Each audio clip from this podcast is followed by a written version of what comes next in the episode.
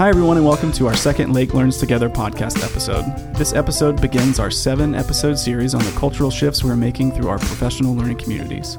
We are thrilled to be joined by our Assistant Superintendent, Dr. Emily Feltner. Welcome, Dr. Feltner. Thank you. I'm glad to be here. We also have with us Amy Cockcroft, Executive Director of Curriculum and Instruction, and Laney Abondo, Director of Professional Learning. Welcome, Amy and Laney. Hey, how are you today? Good. Thanks, Jake. Happy to be here. Well, thank you all for being here. Let's jump right into it. So, we are talking today about the shifts that must occur as we grow as a professional learning community. Specifically, we'll be talking about this shift in our fundamental purpose. So, in the Learn by Doing book, the first shift in our fundamental purpose is described as a move from focusing on our teaching to a focus on learning. So, Dr. Feltner, what are your thoughts on this shift and how does it change how we approach our work as educators? So I think, Jake, when I think about the shift from teaching to a focus on learning, my first thoughts are thinking through what it actually looks like in practice. And here's what I think it looks like in action. I think it begins with looking at our expectations and beliefs. If we want all students to learn, then we have to believe that all students can learn. And if we, as the educators in the system, are willing to do whatever it takes, it mean it might mean changing the way we do business. And so I thought I might just talk about some of the ways we may have to change the way we do business. Sure. So I think it one of those changes involves considering what learning looks like at high levels, thinking about the standard, the skills we're teaching, um, making sure collaboration is a lifestyle in schools where the focus is on learning because it takes more than one person to really think through what proficiency looks like at each essential skill and standard. I just I don't think people can do that work alone. Mhm. I don't think people want to either. Um, I think another shift is that we have to check on the learning frequently. Like if we are really focused on learning, then teams of teachers have to decide what would it look like to check in on that. And we'd have to measure how we measure success would have to be agreed upon by all of us. So we need to know if students have learned what we've taught and we need to know it daily, weekly, monthly, hourly, like, so we have to check Right. in on that. So we can't just say we taught it, but we have to actually check in on learning. I think we also have to use those assessments to make decisions about next steps. Like, don't don't assess what they're learning if you don't do something about it, right? So, um, because we want to make sure that all students have an opportunity to relearn content, and that really takes an action. So I think we have to use those assessments to make collective decisions about our next steps so that kids have an opportunity to relearn it. And I think that what that means is that we have to bring data to the table. So that's a big shift, I think, in some places. And so if teams of teachers will bring data to the table, it means that they have to be transparent with their abilities sometimes about how they did with kids and how they did in terms of teaching and whether or not kids learned it or not. And so I think when they do that, they have to be really vulnerable. And so, but we have to make kind of a culture where it's okay to be that way. I think data should be public. I think it's just data. And then we have to make sure that kids have an opportunity to relearn that material from the person who has is the most proficient at delivering the instruction for it. And so I guess I also think that knowing that, the last thing I'll mention is that there has to be a time for this relearning to happen. When schools really make the shift from teaching to learning, acceleration time in the daily schedule becomes essential and not optional. Teachers should be fighting over students that they need to serve in this block of time. Every single person on campus should be utilized to support student success. I think that's this acceleration time kind of becomes an even more important time than the content blocks in the master schedule. And so those are the things I think when you have a fundamental purpose and it is learning, I think you would see those things in action. Mhm. I don't know if Amy and Lane, you want to add to that? Well, I want to I want to talk a little bit. You said something about like the teams and we have to do this work together. and We want to do this work together. I couldn't agree more. Like that collaborative, knowing I have partners in this work and I'm not alone in my classroom with my kids is huge to me. Um, so I'm really wondering more if anybody has any ideas around what are some of those initial steps to get those teams working collaboratively because that's some fabulous work um, to really bring us to high expectations in the belief systems, but actions that go along with that. So, what might be some of those first things that we've found as leaders that help teams move effectively together? I'm thinking like just one simple thing. We're going to agree to meet at a certain time. We're going to come prepared, right? Like they adults have to decide some of those things. I, yeah, I, I definitely think that the setting of norms like that is important, right? But what I also think is um, I have to want to go to the table. So, like, what drives me to want to go to the table? Mm-hmm. Like, so this idea that I'm supposed to meet or I get to meet are ve- two very different mindsets as I enter the room, right? So, I would come prepared because if I knew what we were going to discuss ahead of time and I know that we're going to work on this essential standard and I actually found some way to teach it or I've then I, I want to come prepared. Like if it's the thing I'm going to be teaching that all kids are going to have to get, I think I'm more motivated to then be prepared to come to the table to talk about it. But when I'm just coming to the table and I'm not really sure what we're doing, or I don't really know, or we're just planning for the next piece, if I can do the work alone, it's the it has the mindset of I have to come to the table, right? If mm-hmm. if it's really work that I really can't do it, like I this is work you can't. The, the discussion around what we're doing is so big, it takes more than me. I want to come to the table. Hmm. Yeah, and I think that goes back so much to the belief system, right? Which makes me think of the foundation of the process as a whole and the the mission and the vision and the values, right? And and then setting goals. And if we can all be on the same page with those mission vision values and goals and then build some collective commitments from there, I think that helps to take teams to that next step of okay when we come together here's the purpose here's what we're working towards. So we have a little bit more of a concrete um, purpose for our gathering each time. We're all working towards that same goal. I love that. Yeah, so I think um, I think for sure some of this way of thinking could be a radical change for some, um, but for others, I think the shift might be easy. You know, I think they just need the opportunity to have to understand what it's all about. I think um, I do think it takes leaders who truly do things with their people rather than to their people. Um, really know how to build shared understanding around this. And I think they'll see results for kids much quicker. Um, but I will say there's nothing quick about the work. It truly takes time, it is a journey. It continuously gets refined, reworked, and it gets better every year. I think that's, Ultimately, that shift, yeah. right? Focusing on the, what the kids get, the learning. Okay, the, the next shift in the book talks about um, fixating on what our students have learned rather than on what was taught. Uh, can you describe what is intended by the shift and how it should affect our instruction and planning? Well, I definitely think that this shift builds upon the first shift that we just talked about. It moves from the fundamental purpose of being learning to fixating on what they've actually learned. And that can require more rethinking of how we work in schools. So you ask about planning, so let's start with that. I think it completely changes the way common planning looks. In the absence of this shift, um, I typically see teachers, hopefully in teams, but sometimes not yet, planning for how they'll deliver the content. It, it centers around what they will say or do or what res- resources they'll utilize. But if teams would use the four questions to guide PLCs and team meetings, it will automatically refocus their lens to learning. The first question by nature does that. What do we want students to learn?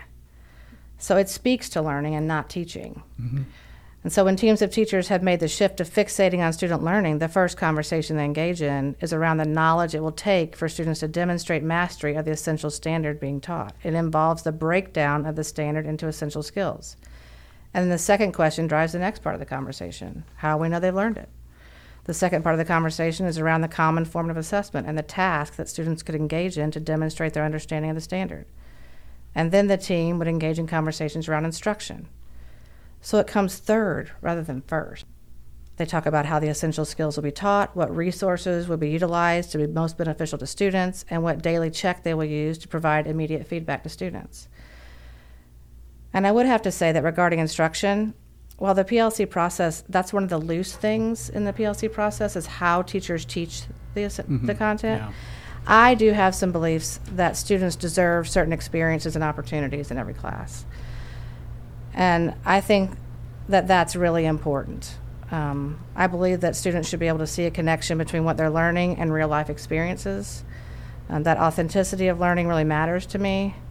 I think that students should know what they're learning, why they're learning it, and what they'll need to do to demonstrate mastery. This gives them clarity throughout the learning process. I believe that students should have access to adults thinking through the learning and providing them with a model to access if they need one. I believe they should have opportunities to learn with their peers, discuss their thinking, solidify learning before having to demonstrate their learning independently. And I think they should be reading, writing, thinking, and talking Every day. every day, all the time, right? And I believe that all students should experience this way of learning. So while the PLC process doesn't exactly work or speak to a common vision for instruction, I do believe that it's important when creating a school system rather than a lottery system of schools. So I felt it important kind of in that when we talk about that, like when we do get to instruction, I don't think you just leave that to happenstance of how kids or how kids get access to the to the learning. I think it's important to set those standards. Well, and in that, then students still, I mean, excuse me, teachers still have the opportunity to decide exactly how they're going to make that come to life or that teacher magic in their classrooms, right? Right. Um, I see that it helps clarify that language that we're using when we're coming to the table together to talk about those pieces, like what is needed in that um, as well. And at the beginning, you talked about like fixating on what students have learned. Like, what educator doesn't want kids to do better? Like that is what we're in it for. And if if I can answer four questions with some teammates and come together and use more than just me being responsible for that, then let's do it. Shift number three is a change in thinking around covering all of our content within the year to ensuring that our students demonstrate proficiency. And that's a big change. It makes me think of um, Mike Mattos' keynote speech where he, he asked the question to the audience When's the last time you heard of someone getting in trouble for not teaching all the standards? Because there are so many. Um, and his re- reason for doing this was to stress the importance of this exact shift of having the students demonstrate proficiency on essential standards. So, what are your thoughts on this shift, and how do you see it impacting the work of teachers in Lake County? Well, honestly, I think teachers, if they could make this shift, they would be so much more effective and influential on student learning. I also think they'd be happier. I mean, imagine instead of trying to collaborate around every standard, and instead making very intentional changes in thinking and deciding that on deciding on standards that all students really need to learn and collaborate on just those. So I think digging deeper into the knowledge and skills necessary for to demonstrate proficiency and really take learning to the next level. I don't know. It provides so much clarity for teachers, right? If we can dig in together, um, I think you know teacher clarity around big learning would create more competent teaching, which would then lead to higher levels of learning. And then that's that's all teachers want. They want to see the results in kids, right? So. I think that's the biggest thing is how do we get them to a level where they can really see that this will impact learning? Because honestly, if it's if it doesn't, why am I why am I spending time together? Right? It, I've got to see impact. But um, I think this shift is so challenging for teachers because in the last few decades, the emphasis the emphasis from above us has been teaching all the standards, right? So how do you like not do what people actually say you're supposed to do? So I think that we have to really think about like at the district level, how are we creating systems of support that actually gives the message that it's okay to really work hard on really big standards and make sure all kids get those and then teach the rest, but make sure kids come out of that particular course, grade level, um, with some big learning and they've mastered it. And so I started thinking, like, I don't know. I mean, this is a great question to kind of flesh out here it made me think do we need to consider different ways of doing things? Like should our district assessments be around the big learnings that we have on our blueprints? You know because right now they're not you know and so they address all this. So is that a message we're sending inadvertently that's confusing for mm-hmm. teachers? So i really I was thinking like it might it's an area i think we might need more conversation around. Like if we really think it's important then let's assess let's leave the other assessments of other standards up to schools but at the district level we've identified some major key learnings we think kids should have right and so should we be maybe we should be just assessing those that would send a different message if i knew as a teacher the district was looking only at the big things that I was sitting at a table with others learning more about. Right? Yeah. I don't know. What do y'all think about that? Well, I was going to let Lane go first on this one, but I'm not now because I got to jump in. um, I, it takes that would take a shift in moving from the assessments are a predictor of how they're going to do on the end of state assessment, which aligns perfectly with the progress monitoring system we're moving to anyway. Right? Let's really see how they're doing on the big ticket items. That will help them even get some of those smaller standards. Yeah. We're talking about standards that are enduring, like they mean something to student learning. Um, I love that thinking. I do too. I, I was thinking back to just some um, learning that I've done around this area, and, and I had read, like, not this is where we say these are not the only standards that we're going to teach, but this is where we're going to commit to intervene and make sure that every student has that opportunity to receive high quality intervention and reach proficiency in this area because it's that important and that critical for this level so that they can be successful at the next level. So when you think about the implication too for the collaboration, if we kind of went that route with assessments, I think about the conversation that would then come back to the table within that um, with within the collaborative team meeting like what what would that look like we're then focusing solely on these essentials I, I could see some vertical collaboration at that point as well because I taught sixth grade math. Nothing would have made me happier than to know that the all the fifth graders coming from a, um, a school would have some of those key essential learnings that I could then build on as a sixth grade teacher around the key essential learnings that I had. That would be um, life changing, I think, for the achievement of students. Yeah. Mm-hmm. Well, the the best standards when you look at especially math, they have focus areas for each grade level, mm-hmm. and and they flow into one another.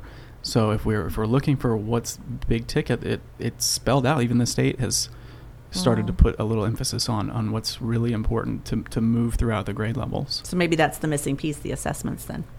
Yeah, I mean, I think I think we've identified. So again, you identify, right? But then what do we do about it? Do we check on them? Do we see a, you know, how do we how do we convey a different message to teachers that gives them permission hmm. to be able to really focus on it? Because I think that they, you know, I think that teachers want to do the the very best job, right? But they also have a lot of different messages from different places.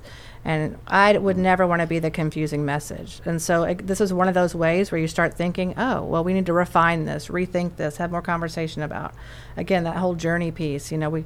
It's not whether we got it right or wrong. It's just how could we maybe do things a little differently that would create more understanding for teachers, which then leads to higher levels of learning for kids. I mean, clarity precedes competence Lane's favorite quote. my favorite quote Favorite. ever Okay, the final shift in in this section of our shifting to our fundamental purpose speaks to engaging in authentic collaboration within our school teams and, and building our collective knowledge of essential curriculum. Uh, How can this collaboration and the pursuit of a collective efficacy provide a positive impact in our classrooms? So I think when um, I think the word you're using, authentic collaboration, right? That's that like really makes me pause a bit. So I I think um, so I think it has to look like what it would look like around any other table that I want to be around to work collectively with, right? So it's not just happen in schools, but it happens outside of schools. But I also think about like building those teams is sometimes difficult. So I think what what makes that happen at the district level, I do think we practice that. I think we've and and it wasn't easy at first. Like just it was not. My my own team has a team of very strong, strong individuals, great leaders, but we came to the table and it, we had to rumble a bit, a, a lot in the first year. But so I had to think back to like what makes it authentic? Like what where do, when does it get to authentic instead of just planned, right? So first of all, you got to meet and you got to meet regularly. So I think saying you don't have to go to your team meetings this week is a hindrance, not helpful. So because as you meet, you understand people better, right? Every conversation leads me to understand more about to more about you as a human. And I have to see you as a human in order to be able to collaborate with you and really have some exchange of maybe ideas that we don't always agree on. So I think that's part is meeting regularly is I think a key factor. Um, I think you have to have a purpose. Like we have to, there actually has to be a purpose for why we're meeting. So the four questions should drive all the conversations. Like sometimes I think people know the four questions, but then when I go to a team meeting, nobody's talking about any of them, you know? And so I'm like, wait, where you're in the absence of sort of like talking about a book, but not having the book open, you know, in a book club. So I don't know. I think those are two things. I have to have a purpose, and then I have to have clarity around the work. Like they, we have to continue to learn about what the work looks like and that it can grow, and the I have to see results. So something I have to do something small so that I can take it back into my classroom and I see it work with kids. Because the truth is, I will I will believe what you say, but I will really believe when I can see it. Mm in my own students, in my own room, with my own content, my own age group, whatever that means, um, I have to see some results fairly quickly. Um, and so those are things I think make authentic collaboration um, begin to happen. Um, I also think, I think that part of it is the whole culture piece, right? So, um, climate is sort of how we feel culture is how we do business and how we engage in learning. And I think we have to create a culture from the top all the way um, to any level is that mistakes are okay. Like it's okay to make a mistake. Like we are, we want you to be creative. We want you to be innovative. We want you to try something, but we have to come back with that trial and error is okay. And so I think that takes a minute because I think people want to get it right. And sometimes it's just about trying it out and then having a conversation afterwards about how it went. I think when that when we have that kind of environment, then teachers can get to the point where they'll say, "I don't know how. I don't know what this what this really means. I don't know how to do this." And then we have to help them right away, right? I mean, I do it all the time, right? I mean, as all of us say, I don't know how to do this. Help me how to do it. And and I need help pretty quickly. So I think giving teachers that feedback, not waiting until they're just you know, really, really at a point where they're giving up, I think we have to help them immediately. And, and that comes from a simple point of I actually don't know how to teach this. I'm brand new. Tell me how you're going to teach it. I'm going to try your, can I try your way? You know, really outline it for me. Okay, I'm going to go try that. And then can we talk about it next week and see how it works, right? So I have something to bring back to the table, whether that's kid work or whether that's my own thinking or how, how it went. And then people will tell me honestly, where I might make a change or a shift. And I think that's all part of it. I think data has to be public. I think I think data is just data. You know, it's just it's numbers of where we are currently. It doesn't mean where we're going to end up.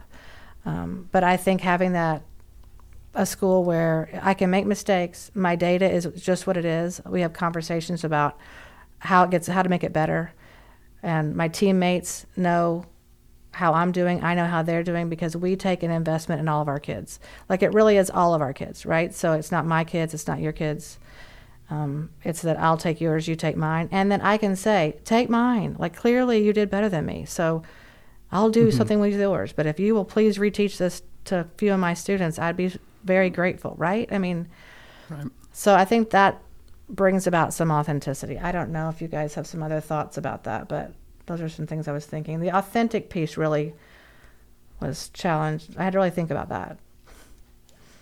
Yeah, I I love all of, I think all of those things put together just absolutely lead to collective efficacy and um, I I think also um, there's there's such an importance to the need for celebration at the end of all of this, right? Like when we get to the point where we have this culture in place and we have all these pieces which as as you've said is is certainly a process right and something that we continue to grow and evolve um, in. But if we get to the point and we're seeing those wins and we're seeing positive results for students like every time that we can celebrate we certainly want to um, encourage that as well for our teachers um, because they're they're certainly you know doing doing the work and showing the results for our students which is which is the purpose. That's why they're there.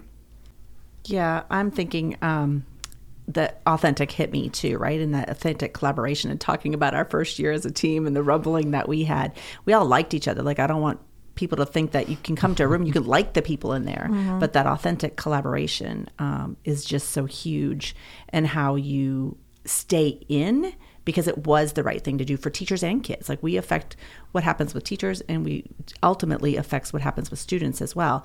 So that was um, definitely a good learning experience for me. But I know we're coming to our close of our time, and I want to thank you for your authentic passion for this work. And it's just so obvious that your leadership in this, um, side by side with all of us, and I mean all of us, willing to do that with everybody, has just been instrumental in getting us to that model school PLC status. Aw. Knowing that that's just that's the beginning, right? We're not done. We didn't put a label on it. We're done. We got this. We still have work to do, but your leadership has been instrumental in that. So I personally appreciate that and want to thank you for that. Thank you so much. It's I mean it's it's the only work I I don't know. I I do think you have to live it to to lead it.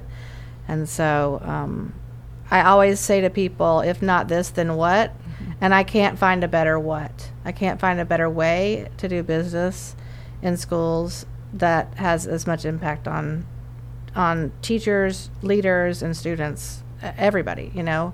And so, I thank you. It's been a pleasure to to do this work, and yeah, something great's happening in Lake. That's for sure. Absolutely, I agree. Well, that brings us to the end of our episode for today. Um, join us next time for our next episode on PLC shifts. Thank you, Dr. Feltner, Mrs. Cockcroft, Mrs. Amando, for joining us today. Thank you for Thank having you for us. having us. Thank you. Yeah.